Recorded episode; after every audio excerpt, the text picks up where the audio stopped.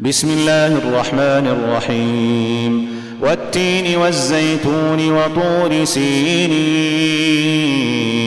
وهذا البلد الامين لقد خلقنا الانسان في احسن تقويم ثم رددناه اسفل سافلين الا الذين امنوا وعملوا الصالحات فلهم أجر غير ممنون فما يكذبك بعد بالدين أليس الله بأحكم الحاكمين